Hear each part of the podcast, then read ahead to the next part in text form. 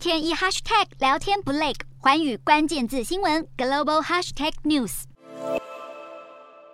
河床上破旧的脚踏车浮出水面来，欧洲干旱问题持续延烧，德国莱茵河的水位也持续下探，如果没恢复到以往水准，将使得船只难以载货运行。莱茵河全长约一千三百公里，流经德国、奥地利、瑞士、法国等国家，是欧洲最长的河流之一，同时也是连接德国工业地区以及北海港口的重要干道。欧洲重要的化学大厂或是钢铁厂都必须靠莱茵河运送需要的原物料。此外，欧洲近期遭俄罗斯断供天然气，迫使各家企业必须扩大使用石油及煤矿，而莱茵河正是运送这些能源产品的重要通道。德国水路运输管理局预测，莱茵河的水位周末会继续下降。照到此趋势，不仅会加剧德国的能源危机，还可能进一步重创德国经济。